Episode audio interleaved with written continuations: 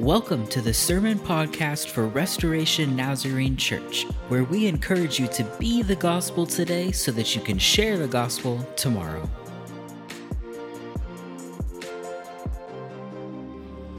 Have you ever noticed the different ways that people walk? The, like, I, the weather has been so nice this week that, that we've been um, able to walk to pick up the girls from school. The school's not too far from our home, and so we've, we've been walking. And as I was walking one day, I was watching all the other people that were walking, and I was, I was noticing the different ways that people walk, which then got me to think about all the different ways that people walk out there. And, and you see them like you got the speed walker, you know, that's just really quick. And then you got the gym guy that just kind of like arms out. And then the, the professor that has that inquisitive look. And then the one that I see most of the time is the high schooler, right? They just walk facing their phone, not staring at the world at all. And our, as I was thinking about these things, our walk reveals so much of who we are we can quickly tell the difference in, in a child as we look at child uh, children we can tell the difference rather quickly between one that has just learned how to walk and is still kind of toddling everywhere versus one that has been walking for a while. And you can also tell, like, if somebody walks with their, their chest out and their head high, making eye contact with everybody, you can assume that they have a lot of self confidence, that, that they are confident in who they are, and they have a lot of respect. And so they give you respect in return. But then there are some people who maybe they're shy, maybe they're nervous, but they, they walk and they kind of they don't make eye contact. Their head is bowed, maybe they're slouching a little bit. They don't have as much self confidence confidence in themselves. You can look at the way that people walk and you can begin to, to learn a lot about those people. And the same with how people dress. Like if you saw, for example, you saw somebody running down the street with headphones on, wearing shorts and an athletic shirt, you can probably guess rather quickly that they are exercising.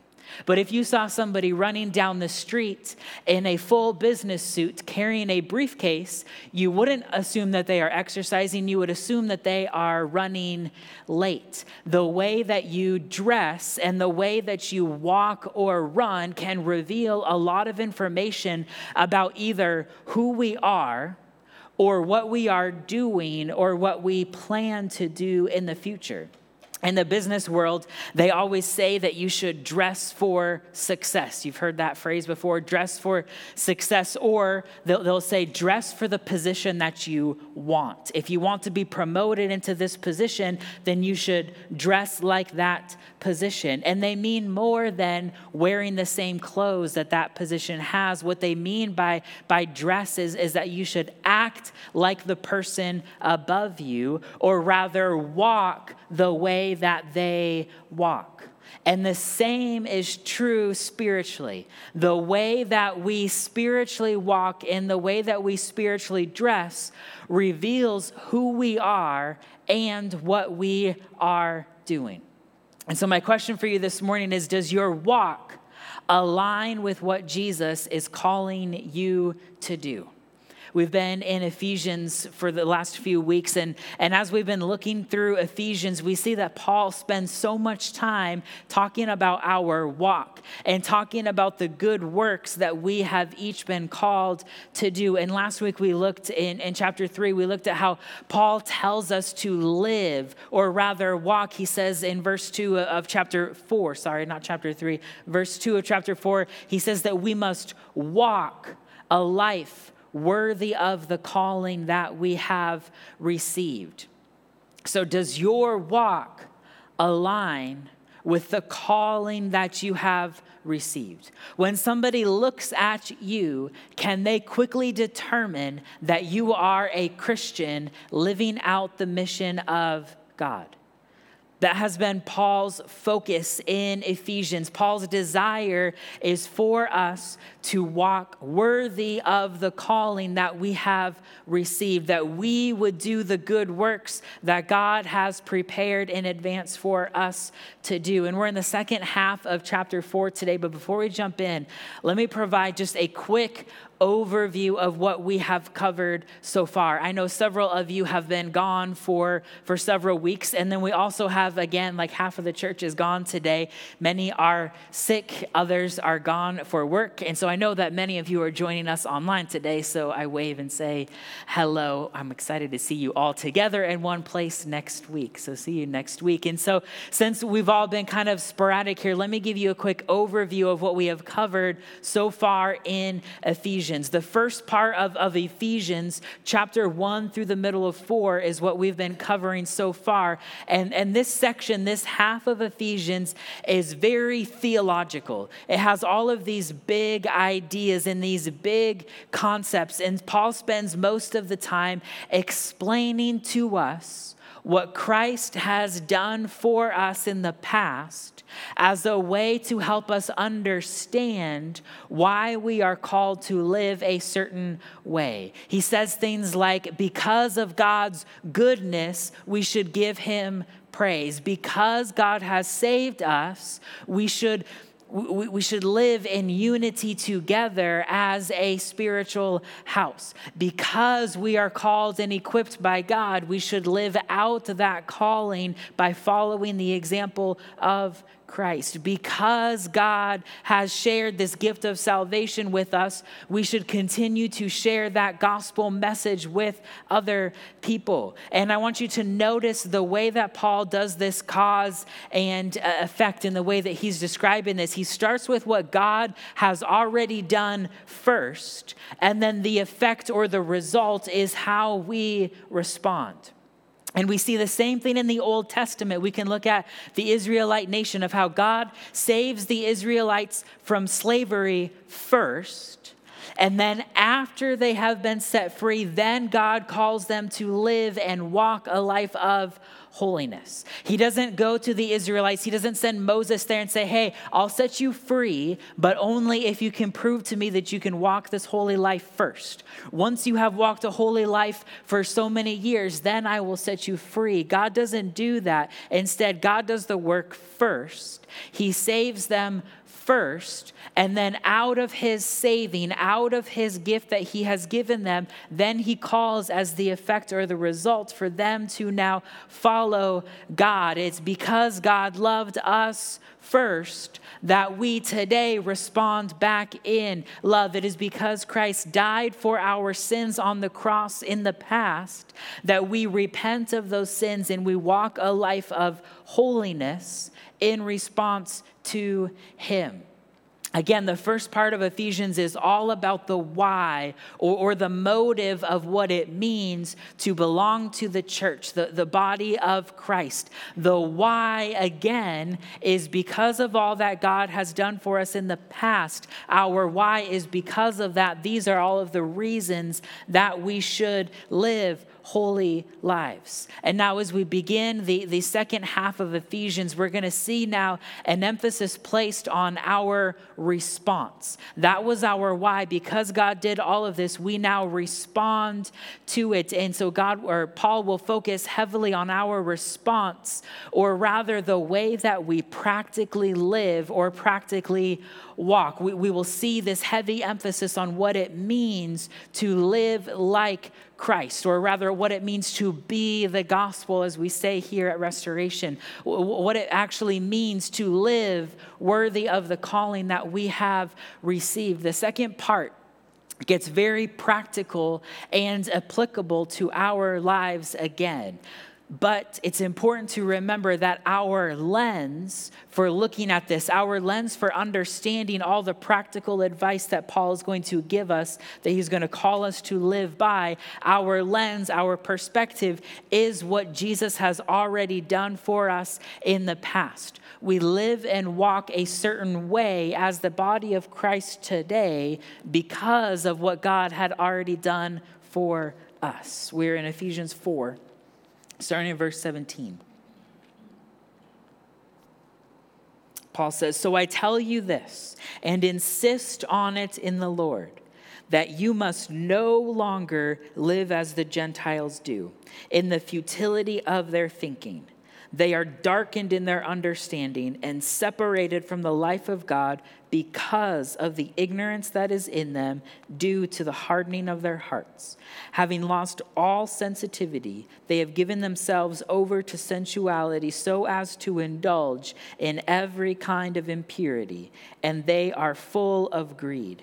That, however, is not the way of life you learned when you heard about Christ and were taught in him in accordance with the truth that is in Jesus. You were taught with regard to your former way of life to put off your old self, which is being corrupted by its deceitful desires, to be made new in the attitude of your minds, and to put on the new self, created to be like God in true righteousness and holiness.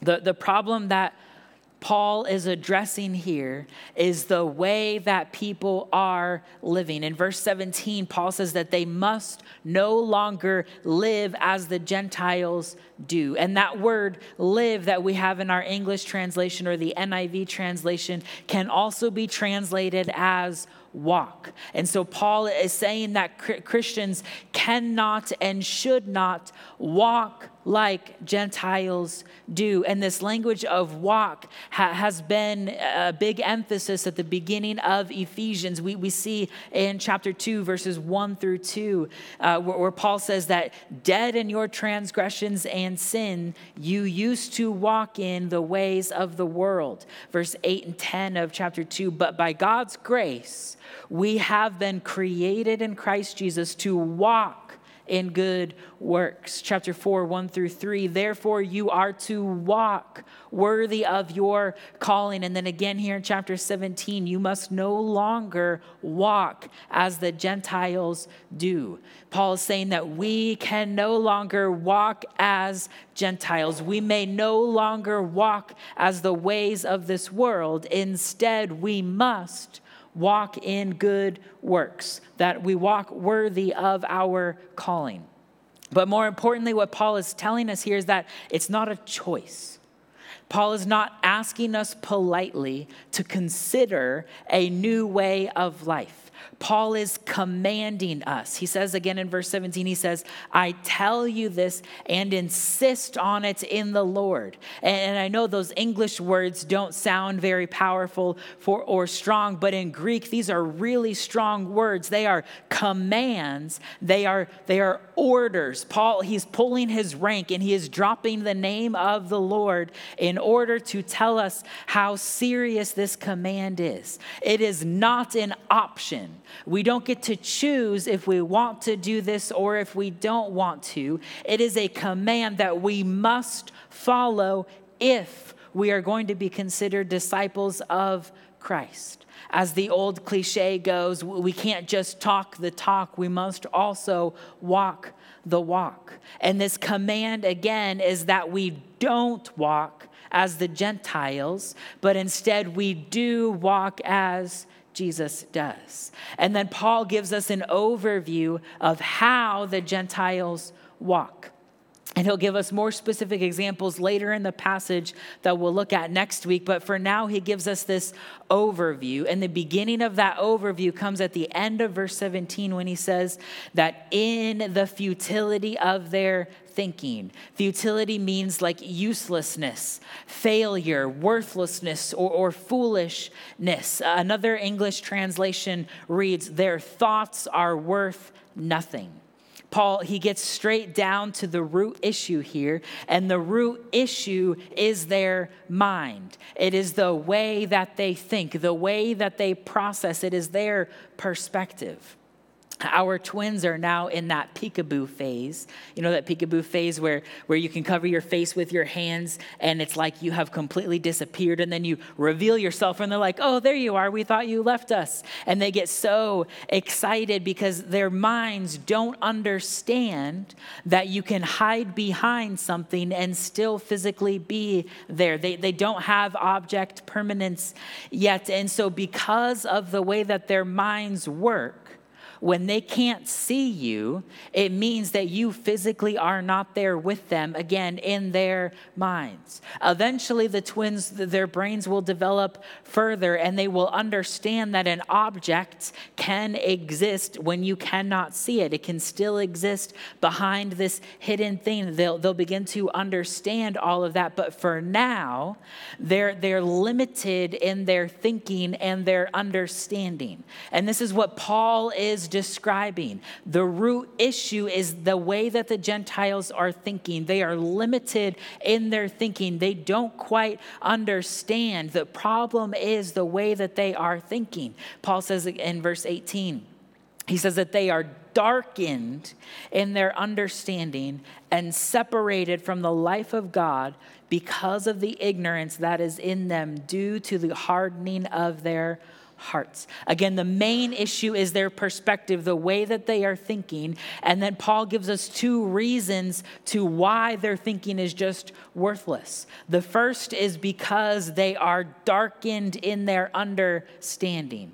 The Gentiles don't yet have the benefit of the divine light. And so they do all of their reasoning in the dark. They are limited in their minds, and it's like that they are working in the dark. They are thinking and, and doing, making decisions, but it is in the dark. I mentioned that the twins don't have object permanence yet, which is limiting them, which then is even worse when they are in the dark. One of the mornings this week, I was up early with the twins. And so I decided that I was going to take one of the boys and, and I would go wake up Amy, go wake up mommy, right? And so I took one of the, the boys with us and I walked into our bedroom, which in the morning we got those blackout curtains. So it is pitch black inside of our bedroom. And so I opened the door. We can't see anything. My eyes have yet to adjust, but I know where the bed, the bed is. And so I walk up and I'm holding the baby. And by then, Amy hears us. And so she wakes up and her eyes adjust much quicker because she's been sleeping.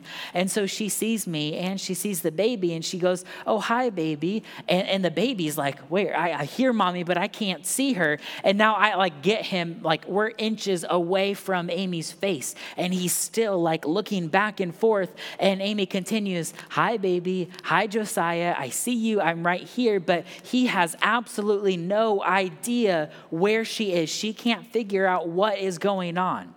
He's already limited in his understanding because he doesn't understand that if he can't see something, that it can still exist there. So he's already limited, but now he's in the dark and he's even more limited because of the darkness that is around him. And this is what Paul is describing that these Gentiles, not only are they limited in their thinking, but now they're also in the dark. They don't have all of the information, they can't see everything that they need to see. And so the Gentiles continue to make mistakes, they continue to make bad decisions because they are without the light. They are without the truth. And we know that the only way to overcome darkness is with light. I could have turned on all of the lights and then mommy would have magically appeared. Light is what overcomes the darkness, which is why Paul, if we back up to chapter 1, verse 18,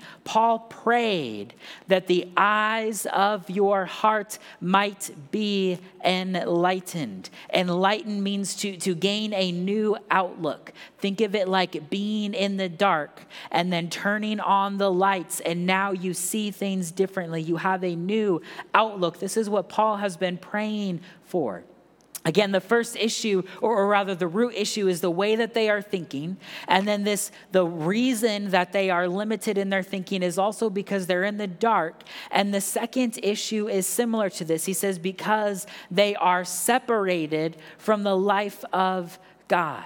Because they are without the light of divine revelation and, and this saving knowledge of God, their thinking was not only in the dark, but it's also separated from the life of God. And again, Paul gives us two reasons that they are separated from God. He says, first, it's because of the ignorance that is in them, meaning it was their own choice. And Paul said this earlier in chapter 2, verse 2. He says that they chose to follow the ways of the world instead of following God. These people that they refused to know and accept the truth of God. God did not withhold his light from them, but rather these individuals, they chose to ignore it. They chose to remain in their ignorant state. And so now they are in this darkness and separated from the life of God. And second, it was because of the hardening of their hearts. Their consciences were increasingly unable to convince them that they are wrong. We all know that we have the Holy Spirit that will convict us of our sins, but as our heart gets hardened, it's harder for things to penetrate through that this Gentile group, they, they have numbed themselves to who God is. They have refused to obey what they know, and their hearts become blocked, which means it's even more difficult for them to break free. And again, Paul is saying that their thinking is limited and faulty. They are living in the dark. They are not seeing the light and they are refusing to step into the light. So instead, they choose to remain in the dark and they choose to remain in the dark by following the ways of the world. And as they continue to follow the ways of the world, they step further into darkness, further away from the life of God, which causes their hearts to get harder and more calloused. And then Paul says in verse 19, he says, having lost all sensitivity, they have given themselves over to sensuality so as to indulge in every kind of impurity, and they are full of greed. This is the consequence for ignoring truth. They have become so calloused, so hardened that they have given themselves over to whatever their hearts desire, to whatever passions or desires they have, that they, they just give themselves over to it and do whatever seems to make them happy, which then just causes them to be filled with more greed. And you can see this cycle here of, of instead of choosing the truth that is found in God, they choose to follow the ways of the world.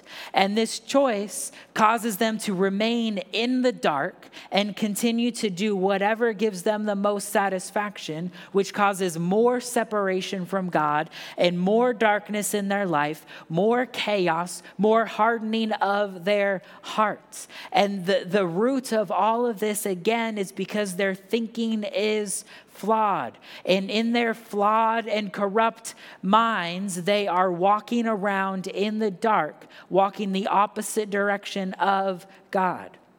But Paul says that as Christians, we can no longer live like this. We can no longer live this way. And I wish it were different in our world today. I wish it were easy to look out into the world and watch somebody walk down the street and say, they're a Christian, they're not a Christian yet. They're a Christian, they're a Christian. That, that, that group there, they, they don't know Jesus yet. And you can quickly identify them, but that's not the case. Many people that claim to be a Christian still have this problem of living like the Gentiles do. It's hard often to distinguish between a Christian and a non Christian. And let me tell you, that's a problem. That is a problem. It should be an easy distinction between a Christian and a non Christian, but yet it is not, especially within our culture. I had a neighbor a few years ago ask me how old I was. We, we, were outside and I was doing something in the yard. And so she comes up and she goes, You know, I have a, a weird question. I've known you for a little while, but how old are you? And so I, I responded. And then she responds back to me and says, Wow, I thought you were at least 10 years older than you are because you're my age. And, I, and I, I've been watching you and your wife and your kids, and, and, and you just seem so mature, so put together, so like organized. And yet here I am, a mess, living in chaos. I can't get a handle on my life. I'm, I'm just falling apart all of the time. I would have imagined that you were 10 years older than me. And what this neighbor was describing without realizing that they were describing it is the difference between being a follower of Christ and being a follower of the world. Now, I'm not saying that being a Christian means that we are perfect or that we can't have bad days or that we can't be a mess sometimes. But there is a clear difference in the temperament or the actions of a mature disciple of Christ versus someone that is not following Jesus. And to my neighbor, that meant that we are mature and we're not a mess. But in reality, the difference is just that I know where our hope comes from. And I know that we no longer live as people that party, that, that give ourselves over to whatever our hearts may desire. We don't indulge in the ways of the world because all of those ways lead to destruction and chaos and mess. And so, because we are choosing to walk and live in the light of Christ, it means that we can see, it means that we can reason well, it means that we can actually walk worthy of the calling that we have received. Someone who is walking in the dark, they can't see well, which means that they can't make good choices, that they can't reason well. They're going to continue to trip and fall all over the place, and they will continue to make bad decisions where eventually they can't even tell what side is up because they are so far in the dark. Paul says that we cannot live this way. We cannot live as Gentiles do. We cannot continue to act as the fallen world around us does. Instead, we must walk as Christ. We must accept the answer, the salvation that is Jesus. We must accept this new way of living and this new way of walking. Paul says in verse 20 through 21 he says that, talking about the Gentile way of life, that, however, is not the way of life you learned when you heard about Christ and were taught in him in accordance with the truth that is in Jesus. Another way to, to translate these verses is you did not become disciples of Christ in this way, meaning that once we choose to follow Christ, we then learn a new correct way of living, which is required as disciples of Christ. It's not an option, it is a requirement, a command. Paul is saying that the Ephesians, they know better. He is calling them out and he is saying, hey guys, you've been a church now for 10 years. I was with you at the beginning. Now I'm hearing all of these rumors of the way that you are living. You know better. Grow up and start acting like Christians. And he continues, verse 22 and 24. He says, You were taught with regard to your former way of life to put off your old self, which is being corrupted by its deceitful desires, to be made new in the attitude of your minds, and to put on the new self, created to be like God in true righteousness and holiness. Paul is telling us that, that we must take off our old way of living, our old way of walking, and embrace the new self, embrace the new way of walking. The old life is like old, dirty, and ruined clothes that are continually being, being dirtied or corrupted. So we must take them off and just throw them away. And Paul says the way that we do that, the way that we take off our old self, our old clothes, is by being renewed in the attitude of our minds, by being made new in our minds. Again, Paul started off as the problem with the Gentile way of living was it was a mind issue, it was a way that they are thinking. They are corrupted and darkened in their mind, which is leading to a corrupt and darkened lifestyle. So, the way to solve this problem is a new way of thinking. We need new minds, a, new way to walk. And this new mindset leads to a new way of walking, which is the way that Christ walked. And as we walk like Christ with this new mindset, we will, verse 24, we will be like God in true righteousness and holiness.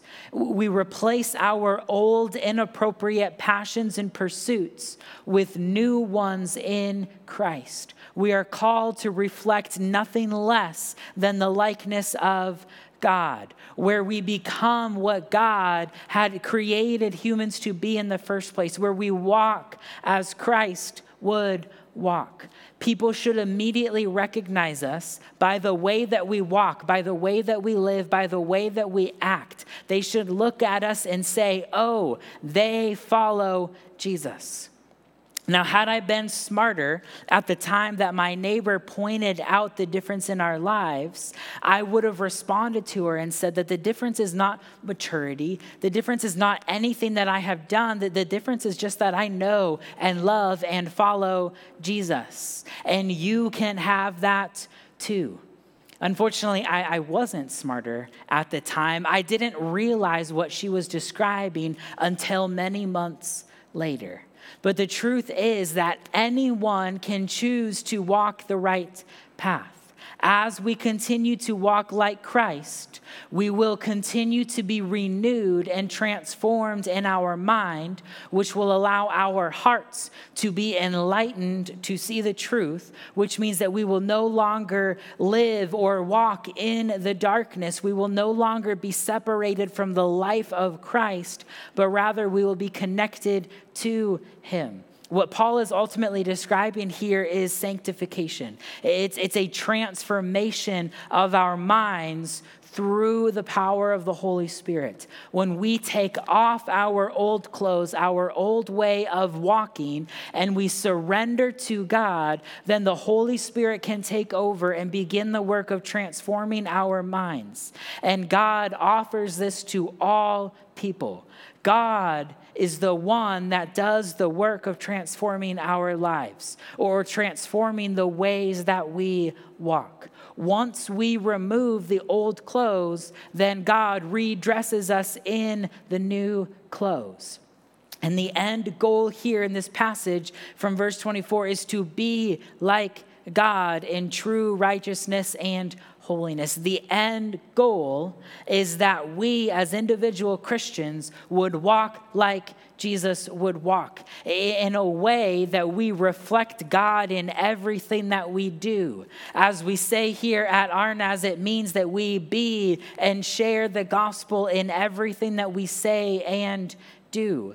And again, this is not a choice. This is not just an option or one way that we could live as Christians if we want to.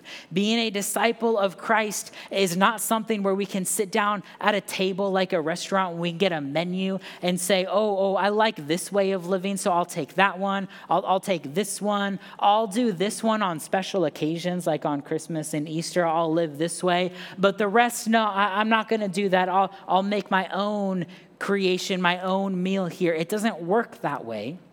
It's all or nothing. It's a command. It is a requirement for us to accept all of it, to embrace all of who God is, to embrace all of the ways to walk as Jesus would walk. Paul is saying that we must stop living as the world around us and we must start living as Jesus. We must remove all of our old clothes and put on all of the new clothes that are found in Jesus. It means that we must do the work of letting go of the sin in our lives, which Paul says that that's what keeps sending us down this spiral of bad choices and darkness. I, I, imagine a dark alley, like where, where we start walking down a street and the street is lit up at nighttime. We have a clear idea of where we're headed, but then we see this dark alleyway over here. And inside of this dark alleyway is, is something that you desire, something that you want. And it's different for everybody. And so you, you look and you say, well, the street's right here what's the harm in me stepping down this alleyway just for a moment to indulge in this thing that I really want, I really desire? So you walk into this alleyway and you take advantage of whatever it is, and you look back and you say, Well, the street's still here. I know where it is. And, and you're about to go back, but then you look further into the alleyway and you see more of what you desire. And you're like, Well, I can still see. So you take another step and you start indulging in this desire, and then you take another and another, and pretty soon you are so far gone from the street that you can't even see the light anymore. You are just further and further into darkness, and before you know it, there is no light around at all. The problem is that the, the things that we desire are not always physical things that we can see and touch. This analogy kind of breaks down if we say, oh, well, well, well, I don't desire this physical thing anymore. I don't desire money. I don't desire these, these narcotics or these substances. I, I, I'm done with those, so don't worry about that. The problem is that things that we desire can often be things that we can't even see or touch. Things like gossip there's something so satisfying in our broken human nature to gossip and to talk about other people. And we see this desire to gossip, to, to share our opinions about how, did you see how that person dressed? Did you see what that person did? Like, oh my goodness, let me call my friend and tell them so we can just gossip and live in this place. That is stepping into the darkness. Paul will outline more of these as we look at next week, but, but he'll say things like bitterness, anger, holding grudges, lying and stealing greed and jealousy, even inappropriate joking or using profanity. These are things that send us down this alleyway, and we may not even realize that we are getting darker and darker until it is too late. But if God, if He were unloving, if He were unkind, He would give you what you deserve. He would let you stay lost forever down that dark alleyway because it was your own choice. It was your own fault. You made the choice, you made the steps, you decided to walk away from me, so you get what you deserve. But we all know that that's not who God is. Even though someone may be completely lost in darkness, there is always a way out. If we are willing to open our eyes, we will see that even in the darkness of an alley, that somewhere there is a small light, a small ladder that allows you to climb up above the darkness to, to step back into that light. And again, Paul has said this throughout the entire time that, that God is the one that takes the initiative. God is the one that acts first. God is the one that gives us His Spirit to give us His grace, His power, His light. He is the one that acts first, not because we deserve it, but because of His love for us. He acts first and gives us these things to empower us to follow Jesus. He empowers us to step out of the darkness and back into the light, but we are still responsible to do that work of stepping out. God won't force us. He'll give us that light. He'll reach out his hand and say, Here I am, just take my hand, and then we will do this. But he won't force us to do it. We are still responsible to cooperate with God and what God is doing in our lives. We are still responsible for walking like Jesus, for removing the old and dirty, corrupted way of living. And when we make that choice to surrender to God, whether it's the first time that we have ever surrendered, or if we're beginning to realize that even though we have surrendered in the past, we're, hiding some of our old clothes in our pockets or, or under our shirts, we're still wearing our old undershirt that's hidden that nobody else can see. Whether it's our first time surrendering or we are beginning to surrender surrender even more clothes that have been hidden, when we choose to surrender to God, He will fill us with the Holy Spirit. He will continue to empower and equip us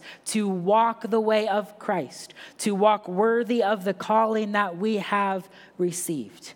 And so, my question is Are you walking like Jesus? Are you walking a life that is worthy of the calling that you have received. In a moment, we're going to pray. And I want you to think about that question Are you walking worthy of Jesus, worthy of the calling that you have received? I want you to think about that question.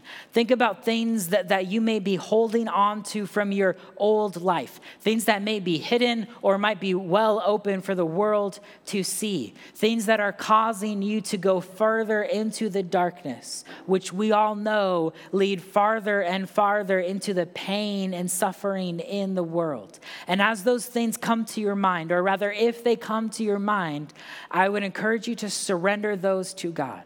Just metaphorically hold them out in your hands and say, okay, God, here they are. Take them from me. And then let God fill you with the Holy Spirit. And if you are ready to surrender and walk in that way of Christ, then begin to pray for God to move in a different way. Pray with me.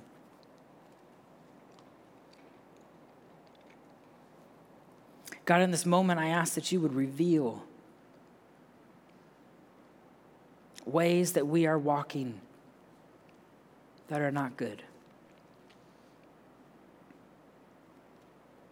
Father, reveal the, the desires that keep leading us down darker and darker paths. Reveal to us pieces of our old life that we might be holding on to. Reveal to us ways of thinking that are of the old world, not our new self.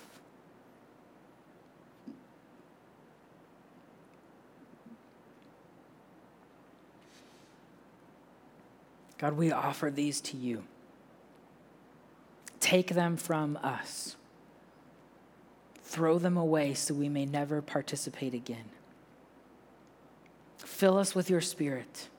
Empower us, equip us to do your works. God, I'm so thankful that you take the initiative first, that you don't require me to live and act a certain way before you will love me, but that you chose to love me while I was still a sinner, that you chose to send your son to die on a cross for me, that while I was still a sinner, you chose. God, thank you. I praise you for your goodness. God, you are doing a, a wonderful thing in our church. God, I see the way that you are moving in people's lives, the way that, that you are convicting people of their sin, convicting people of the way that they, that they need to let go of in their old life. God, thank you for that. Thank you for the opportunities to do the hard work of chiseling out our lives so that we can be formed into your image. God, I thank you for what you are preparing us to do. I know that you are preparing our ground, which is hard work, which hurts, but you are preparing us for your seed, for your fruit. God, I, I ask that we would be ready. Help us be ready for what it is that you have planned through us. Equip us encourage us and empower us. God, you are wonderful. And we pray all of this in your mighty name. Amen. Thanks for joining us today. We would love to continue the conversation and connect with you. Comment, like, subscribe, follow us on the socials at RNAS Church or our website, rnas.church.